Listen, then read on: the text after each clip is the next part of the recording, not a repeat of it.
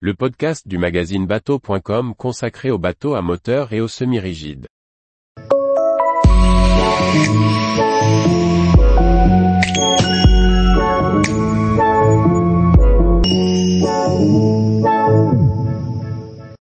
Essai 67, un catamaran luxueux pour naviguer en mode troller. Par Chloé Tortera. En vue de remplacer le 620 et 630 mailles, Lagoon a préféré miser sur le luxe et développer de nouveaux modèles plus grands, made in VPLP.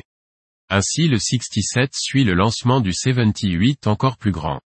À bord, le chantier français offre de très grands espaces de vie, pour vivre la mer au quotidien, tout en naviguant raisonnablement.